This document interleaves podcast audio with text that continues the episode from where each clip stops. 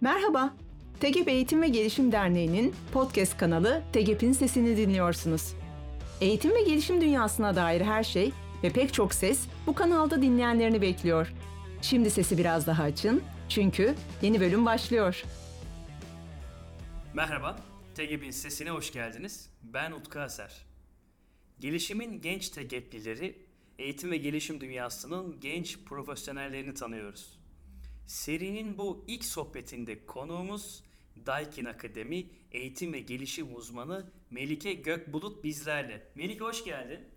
Merhabalar Utku, hoş buldum. Bu serileri düzenlerken aslında sektörde gelecek vadeden, şu anda uzman, kıdemli uzman ya da uzman yardımcısı olan arkadaşlarla sohbet etmek istedik. Bize biraz kendi kariyer yolculuğundan bahseder misin? Melike kimdir? Biraz seni tanıyalım. Tabii bahsederim memnuniyetle. Kariyer hayatına ilk adımımı üniversite son sınıfta attım. Hem tez yazarken son sınıfta hem de bir taraftan da aslında e, eğitim danışmanlık firmasında kendimi eğitim organize ederken buldum. Bu şekilde yoğun bir tempoda devam ederken aslında işi çok sevdim. Bu yüzden de üniversite sonrasında mezun olduktan sonra da aynı kurumda eğitim koordinatörü olarak devam ettim. Bunun akabinde de kurumsal akademiye geçiş yaptım bir süre sonra.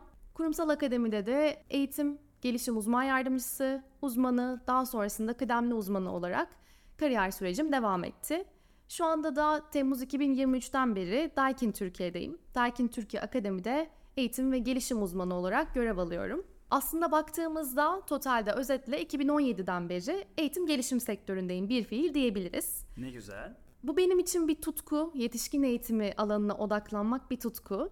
Bunun dışında da son dönemlerde biraz daha çocuk gelişimine de odaklanmak istedim. Burada da kendimde bir sorumluluk hissettim. Burada da bazı masallarımla minik kahramanlara ulaşmaya çalışıyorum. Bugün de TGB'in Sesi programıyla aslında burada sizlerle birlikte olmak benim için çok kıymetli. Çünkü kurumsal akademilere, eğitmenlere ve aslında eğitim sektörünü merak eden genç arkadaşlarımıza bir şekilde sesimizle ulaşıyor olmak benim için gerçekten büyük bir mutluluk. Davetiniz için ben tekrar teşekkür ederim. Kabul ettiğin için de ben teşekkür ediyorum. Eğitimin her alanında hem çocuk hem yetişkin eğitiminde kariyer yolculuğunda başarılar diliyorum sana. Çok teşekkür ediyorum. Biraz önce aslında bir şey söyledin. Dedin ki yetişkin eğitimleri bana büyük bir keyif veriyor. Ya bu gerçekten de öyle.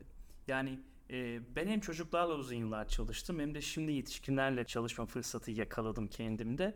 Çocuklar inanılmaz tatlılar, harikalar, çok güzel anılar biriktiriyorsunuz ama yetişkin eğitiminde verdiğiniz bir eğitimin, verdiğiniz bir eğitsel bilginin karşılığını çok hızlı geri almak. Bu gerçekten bir tatmin, gerçekten bir mutluluk.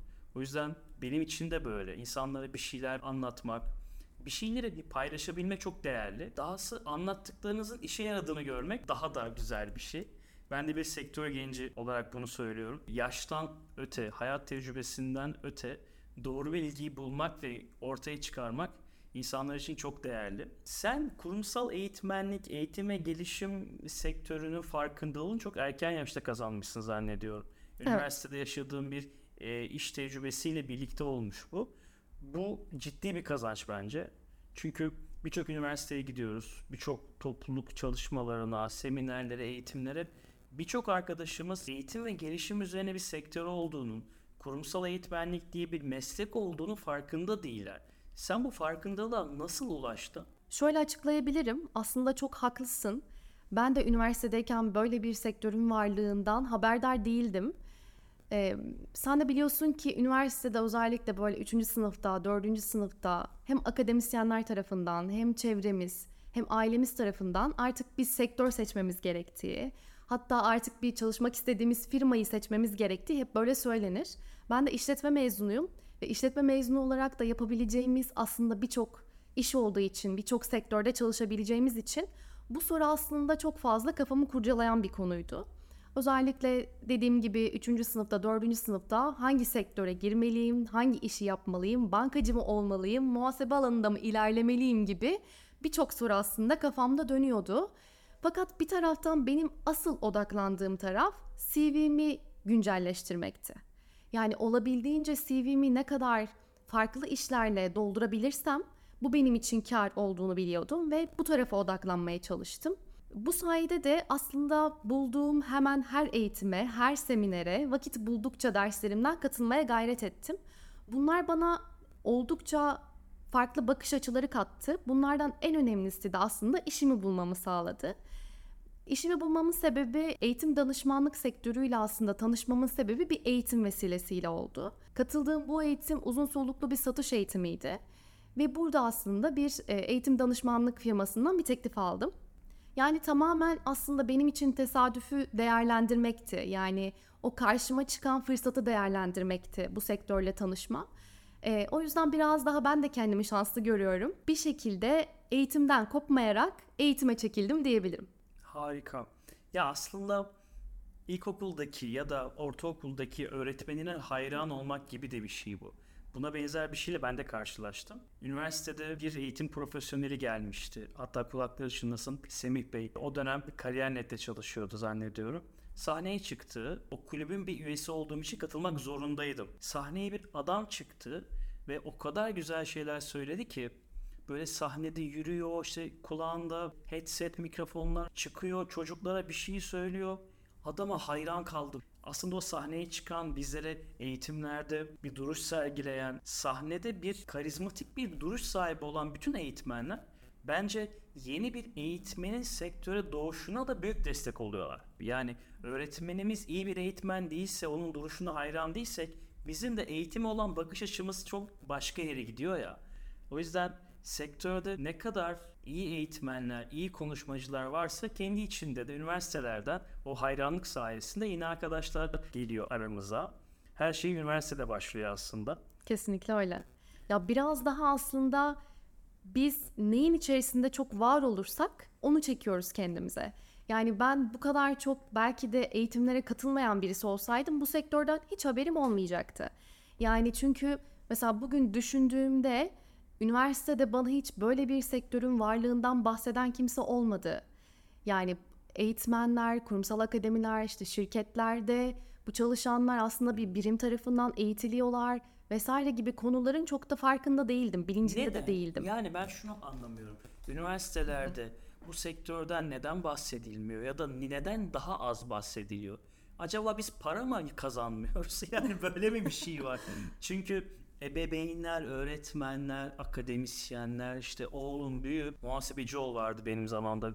Ben muhasebeci olayım çok istediler.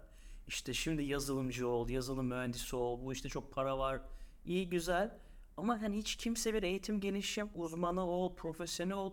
Böyle bir yönlendirme yok sanırım üniversitelerde ya da mesleki liselerde. E sebep niye sence? Niye böyle bir şeyden bahsetmiyorlar yoksa bilmiyorlar mı onlar da? Gerçekten e, böyle bir şey çok fazla duymuyoruz ya da bu tarafa yönlendirilmiyoruz. Ben eğitim uzmanı olmak istiyorum ya da ben bir gün eğitmen olmak istiyorum ve yetişkinlere hitap etmek istiyorum gibi bir hayal ben de hiç duymadım, çevremden de duymadım. Bence bunun asıl sebeplerinden bir tanesi şu olabilir. Üniversitelerde bunun bir bölümü yoktu. Yani şu anda hatta lisansüstü programı olarak görmeye başladık eğitim tasarım bölümlerini. Bence bunun büyük sebeplerinden bir tanesi bu. E, şu anda da zaten lisansüstü programı olarak da belli üniversitelerde var. Belki bunun yaygınlaşması sektörün bilinirliğini daha fazla sağlayabilir. Üniversitelerde kurumların ve sektörlerin kendini tanıtması için aslında çok uygun bir ortam var. O da kariyer fuarları. Kariyer fuarları firmaların hem kendini tanıtması hem sektörleri kendini tanıtması ve öğrencilere aslında burayla çalışabilirsini göstermesi çok kıymetli ve güzel bir alan. Bence biz kurumsal akademiler olarak biraz daha burada var olmalı ve üniversite öğrencilerine burada da bir kariyer fırsatı olabileceğini göstermemiz gerekiyor. Genelde insan kaynaklarının altında akademi yapılanmasını görüyoruz ve kariyer fuarlarında da daha çok insan kaynaklarını görüyoruz. Tabii ki iş gücü için, nitelikli iş gücü için. Bu çok normal. Bunun dışında bence bizler de akademiler olarak akademi stratejimizi, içeride neler yaptığımızı, gelişimlerine nasıl katkı sunabileceğimizi de gösteriyor olmamız lazım. Eğer bu şekilde yaklaşırsak buna bence biraz daha kendimizi tanıtabiliriz. Yine üniversitelerde, üniversitedeki gençlere kendimizi anlatmak için buradaki zirveler ve seminer konuşmaları da bence çok kıymetli. Kurumsal akademilere gönül vermiş bizler bence buralarda da yine böyle seminerler gerçekleştirip hem kurumu hem sektörü tanıtabiliriz diye düşünüyorum. Peki şimdi konu üniversitelerden açıldı. Aslında eğitim kitlemiz sürekli gençleşiyor diyebiliriz. Bu yüzden arada zaman zaman iletişimsel sorunlar olabildiğini düşünüyorum ben. Çünkü arada ciddi bir kuşak farkı oluyor. Ciddi bir mezuniyet farkı oluyor. Örneğin ben İzmir'de kampüs hayatım vardı, sosyal kulüplerimiz vardı. İnsanlarla tanışıyordum. Ama şu anda gelen yeni mezunlar kampüs ortamını da bilmiyor. Birçoğu bir pandemide eğitim aldılar. Yüz yüze eğitimlere de alışkın değiller. Onların eğitimden beklentileri sanırım bizim tecrübe ettiğimizden birazcık daha farklı. Peki bununla sen de karşılaşıyorsundur bir genç olarak. Genç katılımcılar nasıl bir eğitim iletişimi istiyor? Genç katılımcılarla iyi bir eğitim iletişimi kurmanın yöntemi var mı? Harika bir soru. Gerçekten benim de yakinen ilgilendiğim bir soru bu. Hazırlandım geldim soruya. Aynen öyle. Çalıştım. Çok hazırım şu anda. Aslında şöyle bakabiliriz. Gençler her zaman hangi sektöre, hangi işe giriyorlarsa girsinler bir şekilde değişimi beraberinde getiriyorlar. Ve bunun paralelinde de değişimi zorunlu kılıyorlar. Bence öncelikle kurumsal akademiler olarak dediğin aslında çok doğru. Biz eğitmen seçerken öncelikle tecrübesine bakıyoruz. Özellikle teknik ve mesleki konuda eğitim verecekse sahada ne kadar çalıştı, bu işte ne kadar haşır neşir oldu bunlara bakıyoruz ve bu şekilde onu eğitmen seçiyoruz. Ve bunun karşılığında da karşısında bulduğu kitle sürekli gençleşiyor. Bugün hatta şunu anımsadım. Eğitim sınıfları oluştururken katılımcı listesinde arkadaşlarımızın doğum tarihlerini görünce hala bir gülme gerçekten bir tebessüm geliyor. Ee, aslında bunlara alışmakla başlamalıyız bence. Genç arkadaşlarımız değişimi beraberinde getiriyor. O yüzden de kurumsal akademiler olarak bizim bunun farkında olmamız ve bunun üzerine çalışmalar yapmamız lazım. Bugün aslında geldiğimiz noktada eğer bir akademi geçtiğimiz yıl yaptığı işlerin aynısını bu sene de yapıyorsa en iyi ihtimalle bana kalırsa geçtiğimiz yıl elde ettiği başarının yarısı kadar elde edebilir. Yani teknolojinin geliştiği çağda biz hala aynı şeyleri tekrar ediyorsak, aynı içeriği sunmaya devam ediyorsak ve aynı eğitim yöntemleriyle yaklaşmaya devam ediyorsak orada aslında genç nesil dediğimiz arkadaşları bizleri bir şekilde kaçırıyoruz. Kurumsal akademiler olarak neler görüyoruz? Yani katılımcılardan aldığımız tabii ki anketlerle, onlarla yaptığımız görüşmelerle bunu çok net görebiliyoruz. Biraz daha bence gençler olarak esneklik istiyoruz eğitimlerde. Ne demek bu? Yani ben sadece sınıf içi eğitime katılayım ve bu benim yetkinliğimi geliştirsin, mesleki uzmanlığımı geliştirsin gibi bir görüş artık çok fazla yok. Yani biz e, birkaç sene öncesinde içerik her şeydir derken şu anda içerik aslında her şeyde değil. İçerik dediğimiz şeyi artık çok kolay bir şekilde oluşturabiliyoruz Her yapay zekayla. Her yerde var. Aynen öyle. E, yapay zeka ile bunu çok kolay yapabiliyoruz. E, o zaman önemli olan artık bunu nasıl sunduğumuza geliyor. Yani biz e, geçtiğimiz yıllarda bir sınıf içi eğitim, bir online eğitim yaparız derken artık bunu çeşitlendirmeye başladık. 6 saatlik bir sınıf içi eğitimini bugün 1 saatlik bir atölye ile çok daha keyifli ve çok daha güzel sonuçları ulaştırdığımız bir program haline getirebiliyoruz. Kurumsal akademilerin bunu yapmasının asıl sebebi de bence gençler olarak bizleriz. Çünkü biz farklılık istiyoruz. Biz biraz daha alışılmışın dışına çıkmak istiyoruz. Bize özel eğitim içerikleri üretilsin. Ben otobüste giderken de o eğitimleri izleyeyim. Evde dinlenirken de izleyeyim istiyoruz. İşte bunlar biraz daha o e, çeşitliliği sağlıyor aslında diyebilirim. Bu yaş grubunun ortak özelliklerinden bir tanesi de statü görmek istemiyorlar. Yani bizler karşımızda eğitmen duruşu bunlar çok değerli şeyler ama öğretmene doğru giden sınıfta eğitim ortamında statü kastığımız bir ortamda katılımcılarımızı kaybediyoruz ve kaybetmeye de devam edeceğiz zannediyorum. E, kuşaklar değişiyor. Dolayısıyla eğitim kültürleri de değişiyor. Çünkü bilgi her yerde. Sen de demin öyle söyledin. Evet. Bilgi çok ve bilgi bedava. Ama eğitmen ve eğitmenle yaşadığımız eğitim tecrübesi işte bu çok değerli bir şey. Biraz tartışmamız gerekiyor galiba. Bak son zamanlarda İnci Taneleri diye bir tane dizi var. İnanılmaz güzel. E, fakat Diziyi bir beğenen bir kısım var harika. Bir tarafta inanılmaz dalga geçiyor. Diyor ki annesi işte kızım bir anda düzeldi. Ne yaptınız? Yılmaz Hoca diyor ki şiir verdim. bak, bak şimdi bu belli bir kitle inanılmaz güzel geliyor. Ama belli bir kitleye de inanılmaz itici. Çünkü bu havalı sözleri, bu karizmatik eğitmen duruşlarına, o duruşları görmek istemiyoruz gibi duruyor. İşte aslında o konuştuğumuz şeye geliyor yine. Yani eğitmenleri hep tecrübeli ve yaşı daha büyük kişilerden seçmeye çalışıyoruz. O yüzden de aslında burada birazcık durum birbiriyle çelişiyor. Şöyle ki tecrübesi yüksek eğitmen sınıfta sadece anlatmak istiyor ve bildiklerini söylemek istiyor, öğütlerini vermek istiyor ama artık karşısında böyle bir kitle yok. Yani bir katılımcı eğitime gelirken e, oradan sadece eğitmenden ne öğreneceğim ben diye düşünerek gelmiyor bence. Yani hem katılım diğer katılımcılardan neler öğreneceğim ya da ne farkındalığa ulaşacağım. Aslında biraz daha bence bunun için geliyorlar. Yani beni de tetikleyen budur bir eğitime katılmak için. Hangi farkındalığa ulaşacağım? Yoksa dediğin gibi ben bugün bilgiyi her yerde bulabiliyorum. Hatta ChatGPT'ye sorduğumda saniyeler içerisinde de bulabiliyorum. Benim için bir sürü makaleyi aslında tarayıp önüme sunabiliyor. O zaman benim katıldığım eğitimin bir farkı olmalı. Yani biraz daha bence sosyal öğrenmeyi destekleyen, biraz daha informal öğrenmeyi destekleyen eğitim içerikleri eğer üretirsek, eğitim programları tasarlarsak e, bence bu hem akademiler için hem de eğitime katılan katılımcılar için çok daha güzel bir yöntem olacak. Ve bir şey daha söyleyeyim. Bak bunu gerçekten içtenlikle söyleyeceğim. Genç arkadaşlarımıza yol açmak da çok önemli. Evet. Şimdi biz bu genç profesyonellerle bir araya gelelim, işte bir podcast yapalım düşüncemiz çıktığında e, etraftan bazı arkadaşlarımıza sorduk. Konuk olmak ister misiniz? Onlar uzmanlar, uzman yardımcılarıydı. Çok istediler. İnanılmaz istediler. Fakat bazılarının yöneticileri izin vermedi. Bu birazcık üzücü bir şey. Çok üzücü bir şey. O arkadaşları ileriye çıkarmak. İşte aslında liderlik de burada ya.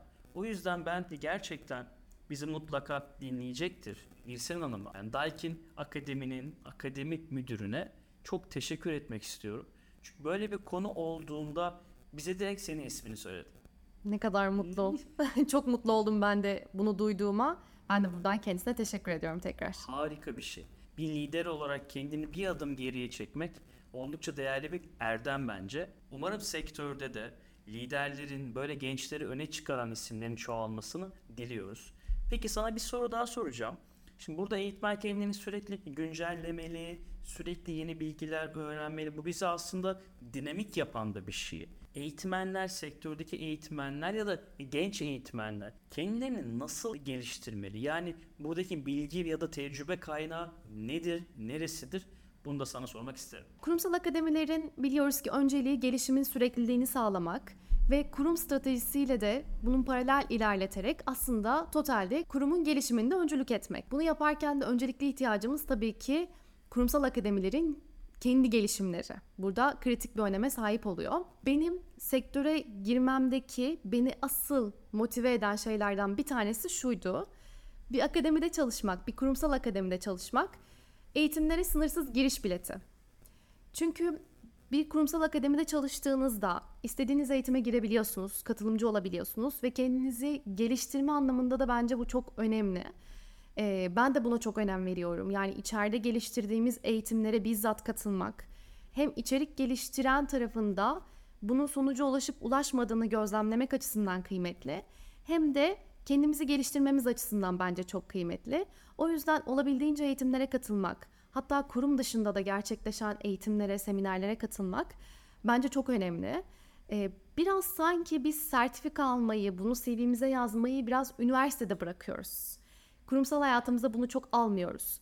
Ama ben buna da kıymet veriyorum. Mesela e, eğitim uzmanı olduğunda bunun yanına bir de koçluk sertifikası eklersen, bir de mentorluk sertifikası eklersen bu gerçekten hem işe bakış açını değiştiriyor hem de biraz daha aslında yetkinliğini geliştirmiş oluyorsun.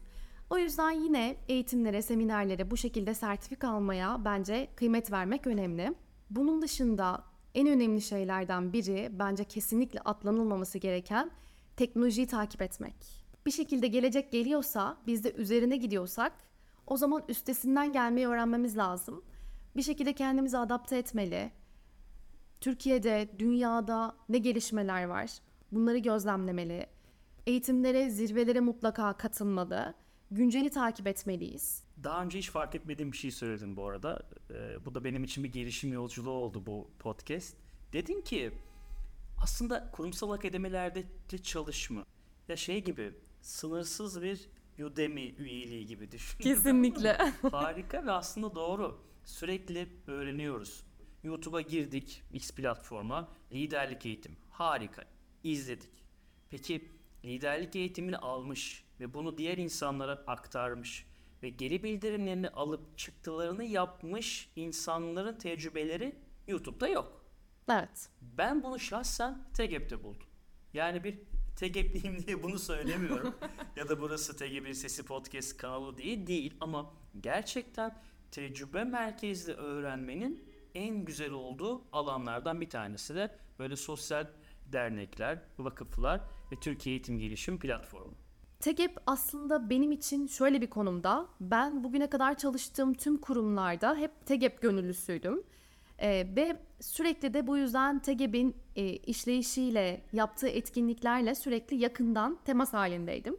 Bunun da faydasını çok fazla gördüm. E, çünkü TEGEP aslında bugün baktığımızda eğitim alanında kurulmuş ilk ve tek dernek.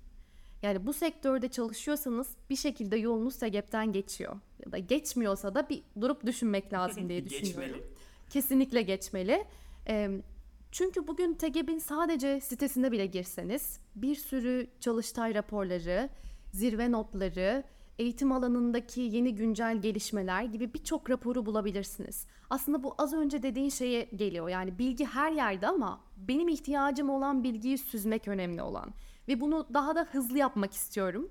Günümüz şartlarında her şeyi hızlı yapmak istediğimiz gibi bence bilgiye de bir an önce ulaşayım, hemen ulaşayım istiyoruz. Bunun için bence çok güzel bir platform.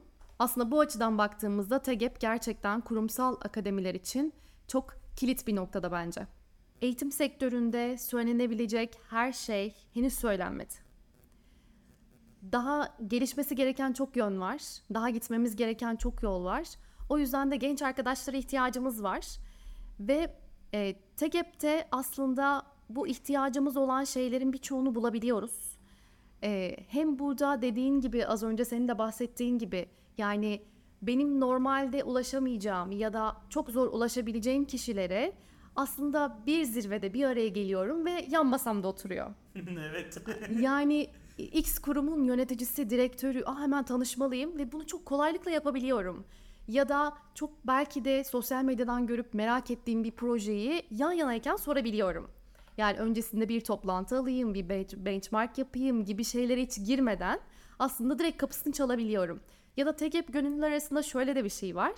E, firmalar arasında TGEP gönüllüleri birbirine böyle bir gönül bağı da var. Ya evet.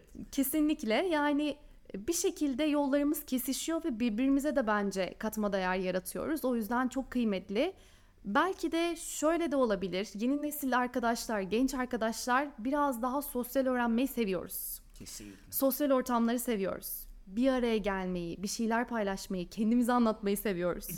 o yüzden de bence TEGEB'in bu zirveleri, çalıştayları, atölye çalışmaları artarak devam ederse e, genç arkadaşlarımıza da çok daha güzel bence fırsatlar sunacak. Gelişimin genç TGEP'lileri eğitim ve gelişim dünyasının genç profesyonellerini tanımaya devam edeceğiz. Serimizin bu ilk sohbetinde konuğumuz Daikin Akademi Eğitim ve Gelişim Uzmanı Melike Gökbulut bizlerleydi. Kendisine ve tüm dinleyenlere çok teşekkür ediyoruz. Yeni bir seride görüşmek üzere. Kendinize iyi bakın. TGEP'in sesinin bu bölümü sona erdi. Sesimizi çoğaltmak için sen de podcast'imizi paylaş. Daima gelişimin paydaşı ol. Hoşçakal.